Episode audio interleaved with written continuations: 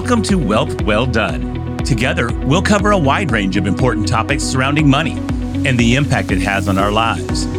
From the sophisticated and highly valuable planning techniques of the ultra wealthy to the commonly underutilized biblical teachings. Together, we'll work to improve our relationship with money and our effectiveness in stewarding it well. Here's your host, Eric Scoville.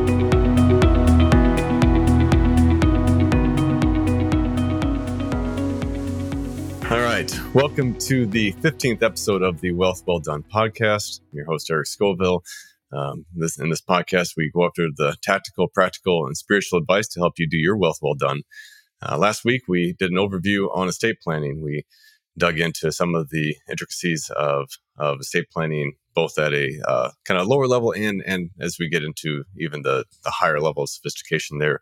Um, but today, it is my great pleasure to welcome Chuck Day to the show. Um, Chuck Day is a uh, right now he's he's with with IJM, the International Justice Mission, but Chuck has uh, got a law degree from Drake University. He has spent looks like 25 plus years in philanthropy, um, and so um, we're going to do a two part show with Chuck, and today we are going to really dig into the mentality of the giver and and understanding um, ah, some of the, some of the ways that they approach giving uh, at the highest level and uh, get some of your advice to help help us do that. Um, you know, for anyone, whether these are foundations that are experienced or getting started, or, or even on the individual level, um, for people who are trying to um, take their giving to the next level. So, Chuck, uh, appreciate you being on here today.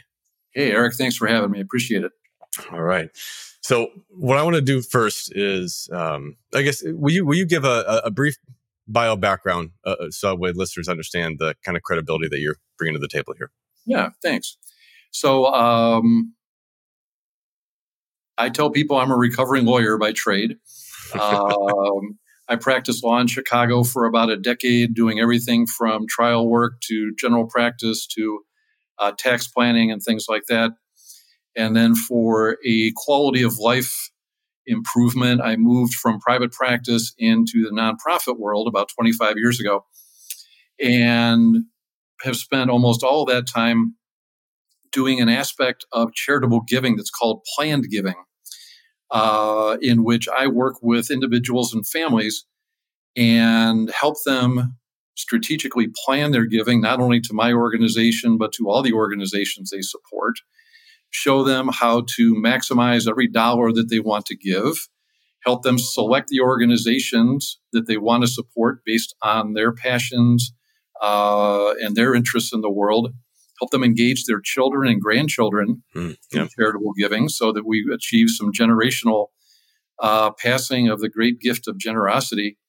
Um, so basically, I'm in the stewardship business. I want to ma- make every dollar scream and I want my families and my individuals to see the maximum impact of their charitable giving. I love it. Love it. Thank you. Okay. Um, where I want to go first, because I know you're you've done you've worked for organizations that focus domestically, specifically out east. Um, yep. And then you've done a lot internationally and a lot with yep. the the poorest of the poor internationally. So yep. um, when we look at when we look at the the landscape there, what do Americans need to understand about life in the third world country? Wow. Um, Loaded question. Yeah.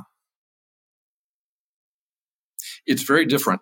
And I think that we make a mistake when we take our American mindset into trying to address issues in the developing world where they're tugging on our heart and we want to do something.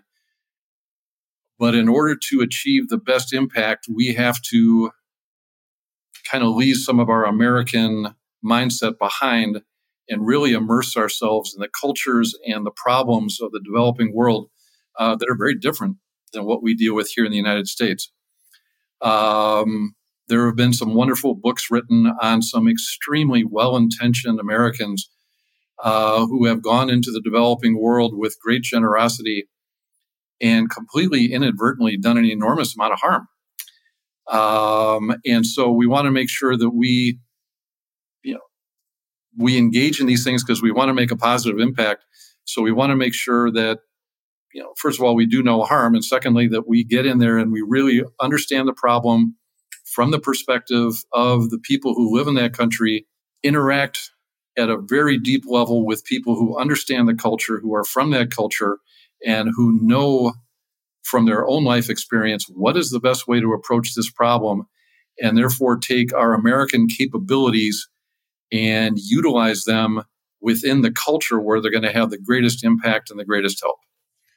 What what type of harm uh, have you seen? What what's prevalent on the harm that's done by well-intentioned givers? Yeah, uh, this was a, a firsthand experience. I was in Nicaragua uh, several years ago, and I was standing in the town square uh, of a small village, and a dump truck pulled into the middle of the town square and downloaded several hundred pairs of shoes as the entire town stood around and watched this dump truck just unload all these shoes in the town square.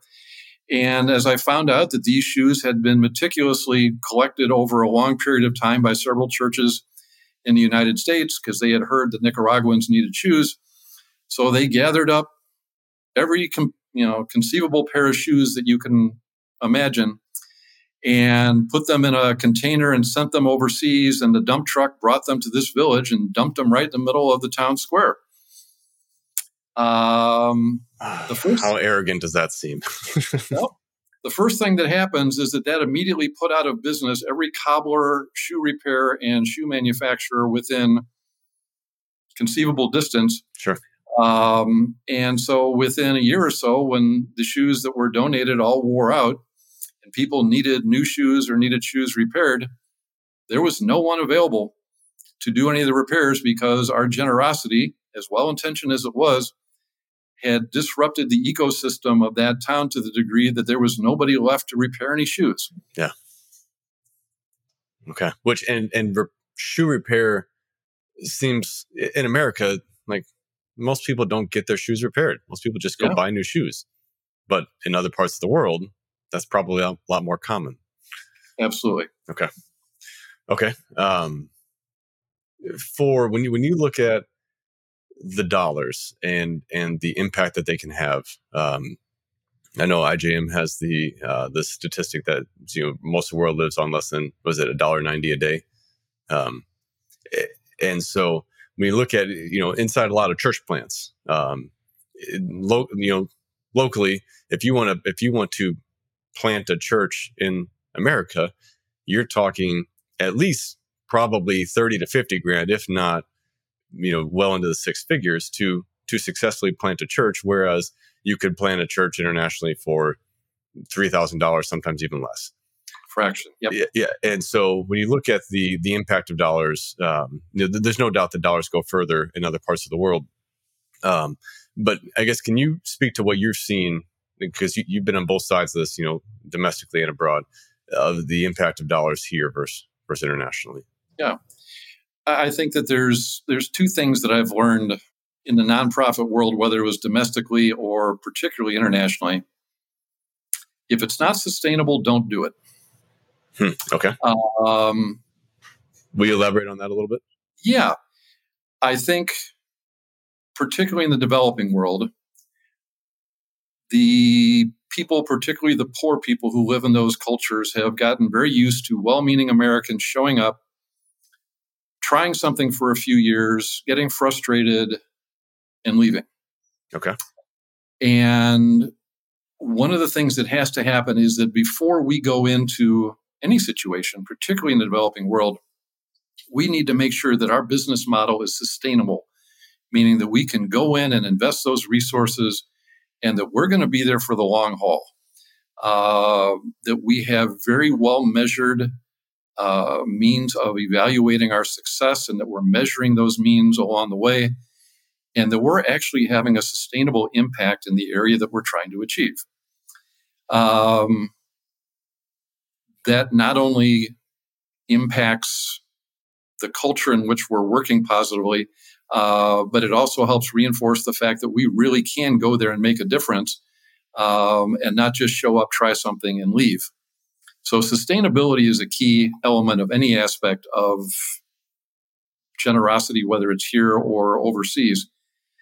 The other thing I've seen, and this is, I think, applicable in both cultures, a hand up is way better than a handout. Yeah. Um, a hand up is not only more effective and more sustainable in terms of the lives of the people you're dealing with, it affirms human dignity. Uh, it utilizes the giftedness that all people have. Uh, it engages local involvement and local investment. Um, and you know that ultimately is going to determine whether or not you have long-term success or not. So uh, short-term, I mean, if, if there's a disaster, if there's a tsunami, then a handout for survivor purposes is fine. But anything more uh, engaging in the long term than that, a lot of thought has to be put into is this a hand up or a handout? And a hand up uh, is immeasurably more effective than a handout. Okay. How would you, I, man, I completely agree with you there. Um, how would you recommend that some again i think most of these questions here i'm going to focus on whether it could be the foundations or individual donors here yeah. uh, not so much organizational giving. Um, so how would you recommend that one of those two um, parties decides to balance their giving between local issues? Because there's there's poverty and and there is there's hunger starvation issues. There's there's all sorts of issues locally that you know you know family um, improving family dynamics and other things that you can do locally and you know right around the corner and then you have this big need abroad. How do you yeah. recommend someone balance their giving? Yeah. I think that i encourage families to look at their charitable giving in much of the same way that they look at their for-profit investing. Uh, when we invest uh, for the long term or for the short term, we tend to have different buckets of investments. We've got equities, we've got bonds, we've got different things that we invest in uh, to achieve short term and long term results. I really encourage families and individuals to sit down and determine what are their philanthropic buckets. What are the things that makes them laugh and what are the things that makes them cry? Hmm. Where is somebody like God tugging on their heart? Uh, locally, regionally, nationally, and internationally. Yeah. And create a bucket for each one of those things and allocating resources to each one. And then applying the same due diligence to those buckets for their philanthropic giving the same way they would do for their uh, for profit investing. Okay. Um, that's a good way to establish and have a plan to carry that out. Very good. Thank you. Okay. Um, next question here. Uh, obviously, the size of donation is a factor on, on this one because not everyone's going to mm-hmm. get the same type of treatment. But what are the differences between the way good foundations partner with an organization, whether whether it's IJM or with a problem, uh, the way a good foundation partners with it compared to like the the average individual donor? I think first, you know, a foundation is going to have some giving guidelines that have already been established by the foundation and you know that may help them allocate you know really laser focus on which organizations they want to work with. Assuming the foundation has the type of resources that you need to make a foundation you know right. sustainable in its own.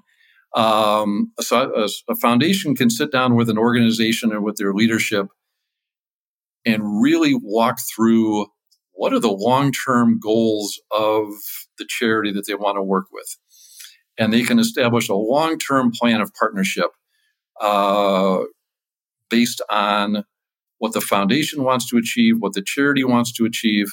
Um, the foundation has the ability to, uh, perhaps more than individuals, really go and see the boots on the ground effort that the charity is trying to achieve. And I can't encourage that enough, either for a foundation giver or for an individual giver the more depth that you can achieve in seeing what the organization does, what they do well, what are the challenges that they're facing, whether that is the, the local food pantry or an organization over in India that's tr- like IJM is trying to alleviate slavery and human trafficking. The more up close and personal you can see exactly what's going on, the better and more focused your giving is going to be and the better partnership you can achieve with the charity that you're working with. Okay. All right. Um, next, got a two part question here. And I'm, I'm thinking about the, the characteristics of great foundations. Um, mm-hmm. What are what are some of those characteristics that a whether uh, it, that an individual should adopt, that an individual donor should try to adopt? Again, you know, size of giving and resources might be a, an issue there, but the characteristics of great foundations that an individual donor should adopt. And then the second one's going to be that uh, someone who's setting up a new foundation or just kind of has a foundation that's that's maybe stuck somewhere in in an average and a little bit of the muck and not not really making an impact that they would want to adopt. Yeah, one of the things that um, one of the goals I try to have with both the individuals I work with and the families is that this should be fun. Giving should be a source of joy. Giving should be something that the family or the individual looks forward to doing. Um, addressing a big problem in the world and having impact should be something that provides a lot of fulfillment and a lot of joy. And like most things in life, when you've got a strategic plan in place, you're going to have better results. You're going to have more joy. And you're going to continue to want to do the giving that you kind of set yourself up to do. So, the first thing with individuals or with a married couple, before you do anything, sit down together. And if you're from a faith background, I really encourage families to pray through this, is really determine what is the strategic path or the plan that you want to put in place and put it in writing like a business plan. What are we trying to achieve here? What are the resources that we have available? How are we going to measure our success? How are we going to have fun along the way? And that kind of plan allows you to be proactive in your giving. And being proactive in your giving gives you the joy of saying yes to the things you want to say yes to and no to the things you don't want to participate in. And um, I find that being reactive in giving, where you're just sort of fending off people who are asking you for money, it's not very much fun. Um, it's not. There, there are so many people who get the donor fatigue when when they feel like they, they it takes an emotional toll to say no. But sure. if you have a clear cut thing that says no one's going to argue or no one's going to look down on you when you say, and I ask you, hey Chuck, will you donate to my my kids' little league team, or will you donate to to this organization here, you know, uh, uh, take a big brother, big sister, or a, Boy Scouts type thing, and and sure. you say, well, you know, hey, I'm I'm sorry, I, all of the you know my focus is on these areas here, these right. the, the, development, you know, the spreading of the gospel in, in different places like that. And unless the organization lines up with that, then that's not where I give. It's still a wonderful organization. I wish you the very best.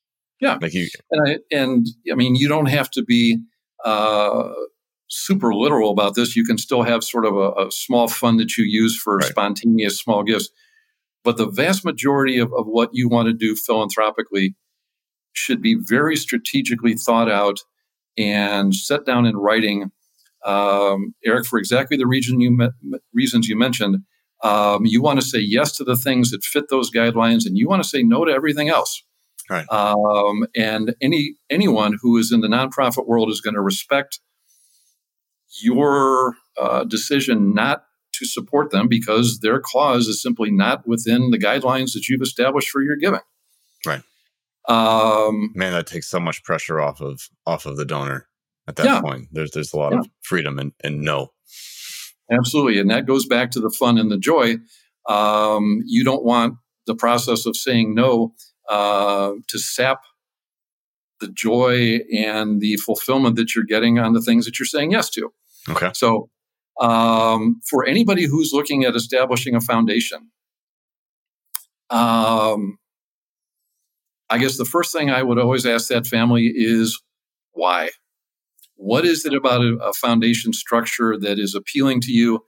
Um, there are a couple different formats or structures that you can use. A donor advised fund for many families will achieve 99% of what a family foundation will achieve.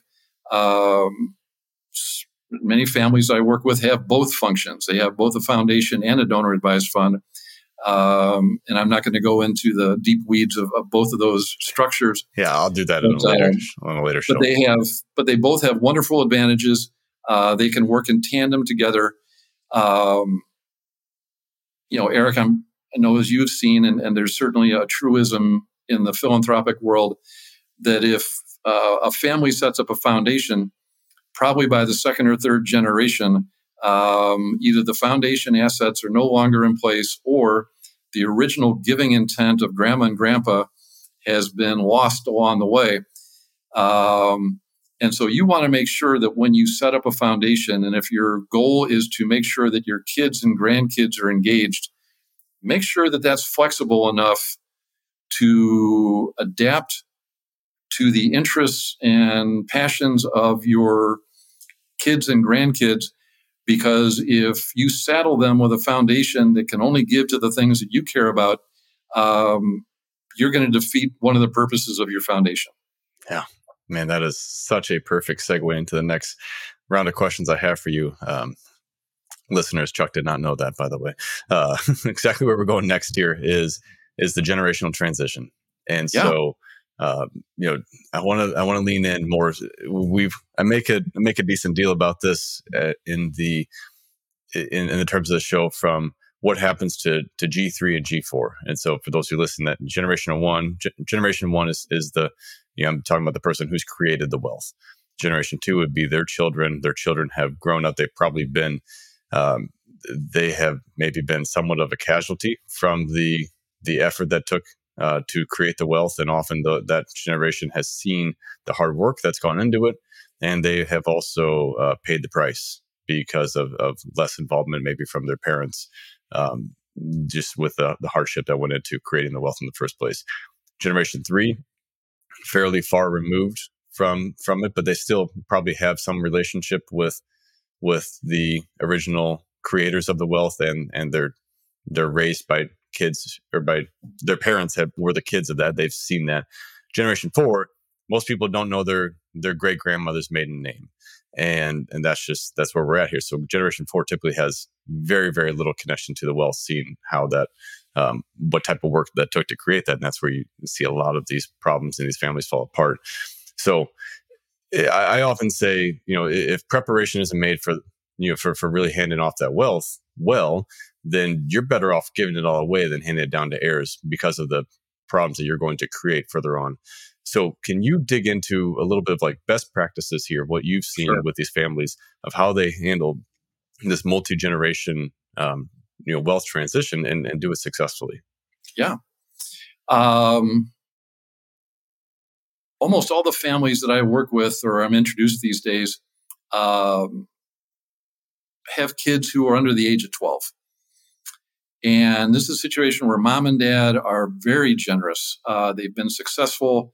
Uh, they support my organization and several other organizations, and I'm helping them you know, with some of those decisions and how to maximize their giving. And one of the first things we work on is engaging their children as young as possible okay. into the giving process. And this is where mom and dad have got to be strategic and wise enough to understand that their children are going to have very different passions for their generosity than mom and dad do. And that's okay. Matter of fact, that's really good because um, parents take great joy in passing the gift of generosity on to their kids. And it has been statistically shown that people who are generous are much less subject to materialism, much less subject to depression, are far healthier emotionally and physically. And so when mom and dad can pass on the gift of generosity to their kids, they are physically, emotionally, psychologically, and even spiritually tremendously benefiting their kids. Right. So I urge my the, the folks I work with to be very deliberate, very strategic in engaging their children in the things that those kids are passionate about. And you can start as early as a kid who's in first grade. And you can sit down with that first grader and say, What are the things that make you laugh and what are the things that make you cry? And the things that may make them laugh might be sports or it might be animals. The things that make them cry might be the bully at school that's terrorizing everybody in their class. And so mom and dad can sit down after they learn those, you know, maybe new things from their first grader and say, what are the causes in our area that my first grader can experience that are addressing the things that they love and the things that may be harming them? Yeah. And so mom and dad can make a gift to the local anti bullying society in the name of their child, either through the foundation or the donor advised fund or, or put the name of the child on the check so that when the thank you letter comes, it comes to the child and mm, the child gets to good. open that letter. Or the invitation to the annual dinner where the child can see the impact of their giving. And over the years, obviously, those interests and things are going to change. But you, you are building up a lifetime of life experience where the child sees the connection between generosity and life change. And that is going to condition that child's heart for the rest of their life. And it's going to position them to properly manage whatever responsibilities they might have from the foundation or from the giving that the parents pass from one generation to the next. Okay. All right. That, that is, that is so good. um, as, as wealth increases, where, what do you see happen to the, the level of giving? Do, do you find people, you know, when, when someone's going from a, a let, let's take like a kind of a, a low six figure type income. And then when someone, it, when you're talking with people who have, who get into then mid sevens and, and, and then the eight figure, let's just say in, in those kind of ranges, like how do you see either the clenches around money or the, the level of giving? Does it, does it change by the, the amount of um, income that someone makes? It can. Um, I fre- more frequently see that whatever patterns they picked up from their family of origin are going to follow them along on their wealth journey. Uh, if they grew up in a family in which their parents uh, were generous and um, treated wealth as a tool and not something that uh, where mom and dad controlled the money, but the money didn't control them, uh, kids tend to carry that along with them. Um, and it doesn't matter if they're earning $100,000 or you know, $100 million a year. That's going to influence their attitude towards money much more so than the amount of money they actually are making. Um, I have worked with families that had tens of millions of dollars uh, ready and able to give, and their greatest fear was that they were going to end up in a cardboard box under the viaduct um, because they money was still controlling them. Yeah. So um, the emotional attitudes and the and the things from our life experience that we carry into our wealth frequently have much more to do with um, how willing we are to let go of those things than the actual amount of money we have. Okay. I, I I think it's absolutely true. The when you look at the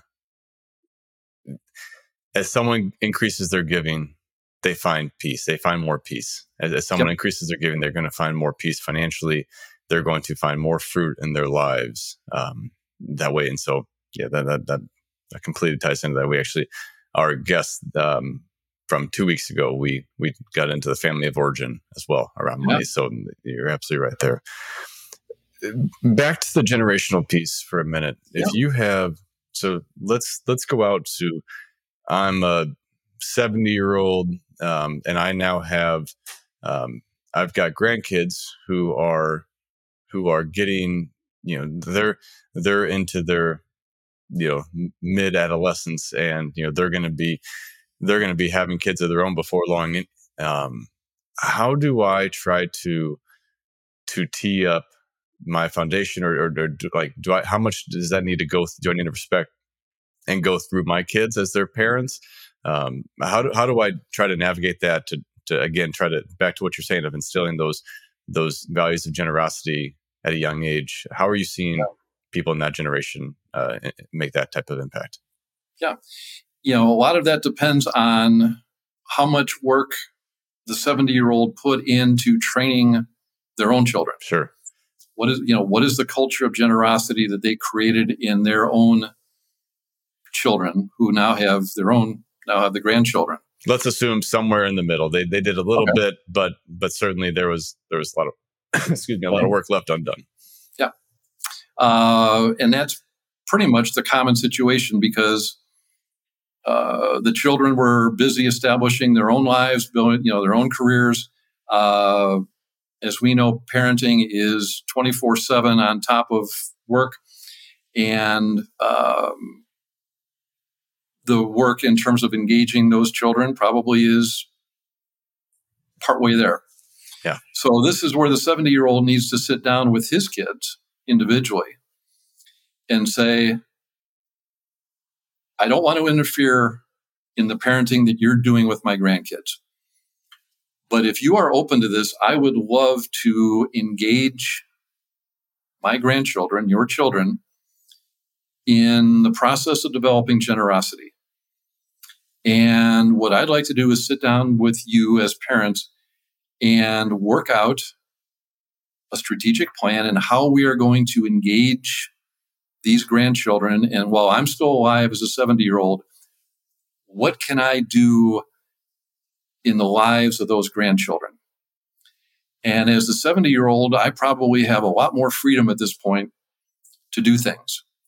Um, we may lay out a schedule of family trips uh, where, as the grandparent, I am going to take my children and grandchildren and show them what different organizations are doing around the world, locally, domestically, internationally, and in a very thoughtful, very strategic manner, open the eyes of my grandchildren to what the world is, how fortunate they are to be growing up here, and give them an introduction as to how to be effective locally, nationally, and internationally, and do it in a very deliberate and very strategic and loving and thoughtful manner. Okay. Uh, with the full cooperation of the parents, uh, engage the parents too, uh, with as much time as they may have. Um, and maybe it, it's all three generations going on a trip. Uh, utilize the summers, um, but do it in a very well thought out manner taking into account the interests of the grandparents, the parents, and the children. Okay, that's that's great. Thank you, Chuck. One last question before we wrap it up here. Um, for for people who are newer to giving and or you know they're they're maybe they're newer to due diligence in their giving as well. Um, you and I talked a little bit um, before about Charity Navigator and, and some yeah. of the other sites that that are useful tools to help to help people, but don't necessarily tell the whole picture. Um, no.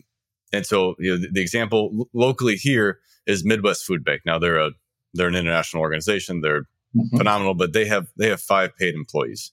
Everyone else yeah. does, you know, everything else is volunteer, and so they you know they get a ninety nine percent on on that. How do you recommend a donor use a resource like Charity Navigator to to, to help them gain a bit better picture of of the organization and to decide if they should or shouldn't give? Sure. Um, I think there's two questions that a donor really wants to ask. The first question they're going to ask is what kind of impact is this organization achieving? Because we give to achieve impact. What is the problem that this organization is addressing? Uh, what is their methodology? What is their mission to address it? And are they actually having success? Are they actually achieving the results that we want to achieve? So you're looking at first issue is impact. The second issue is how does this organization handle a dollar? And Charity Navigator will tell you, and other organizations will tell you, how they handle a dollar. Um, they may attempt, and I've been watching Charity Navigator for, for a long time now, they do attempt to measure impact. Um, but you know, if you have an organization that is, uh, like you mentioned, the local food bank that's got five employees and utilizes, you know, dozens of volunteers, they're going to be a very lean, very uh, you know, they're going to utilize a dollar in a way that's going to give them four stars on Charity Navigator, uh, re- almost regardless of their impact. Um, there are other organizations that are heavily uh, required to use paid employees simply because of the complexity of what they're doing. Uh, the more money that you're having in employees, uh, you have to dig down a little deeper and determine are these going into uh, programs? Are they going into things that are achieving the success of the organization? Or are they going to unnecessary overhead? Yeah. So you got to do a little bit more due diligence than just pulling onto the Charity Navigator website um, and seeing how many stars they got. Um, this is where, if you identify an organization that you are interested in, you sit down with their representative and maybe with their executive leadership, depending on how much you know involvement you want to have. And you dig down into number one, what is the impact that the organization is achieving? and how are they measuring it? And number two, you drill down into the financials and you look at them in the same way that you would do for a for profit investment. And you get a much more uh, complete view of how that organization handles a dollar. And are you comfortable with that? Okay. Very good. Thank you, Chuck. Um, yeah. We're going to, we're going to wrap it up here and we are going to pick up uh, in the next episode with you again, where we're going to dig in uh, with Chuck on human trafficking and the work that uh, his organization IJM is doing about it. So, um, thank you for listening. Hope you have a great week, and we'll talk to you again soon. Thanks for having me, Eric. Thanks, Chuck. Thank you again for listening to Wealth Well Done. Be sure to subscribe to the show on your favorite podcast player, and together we'll continue to improve our relationship with money and our effectiveness in stewarding it well.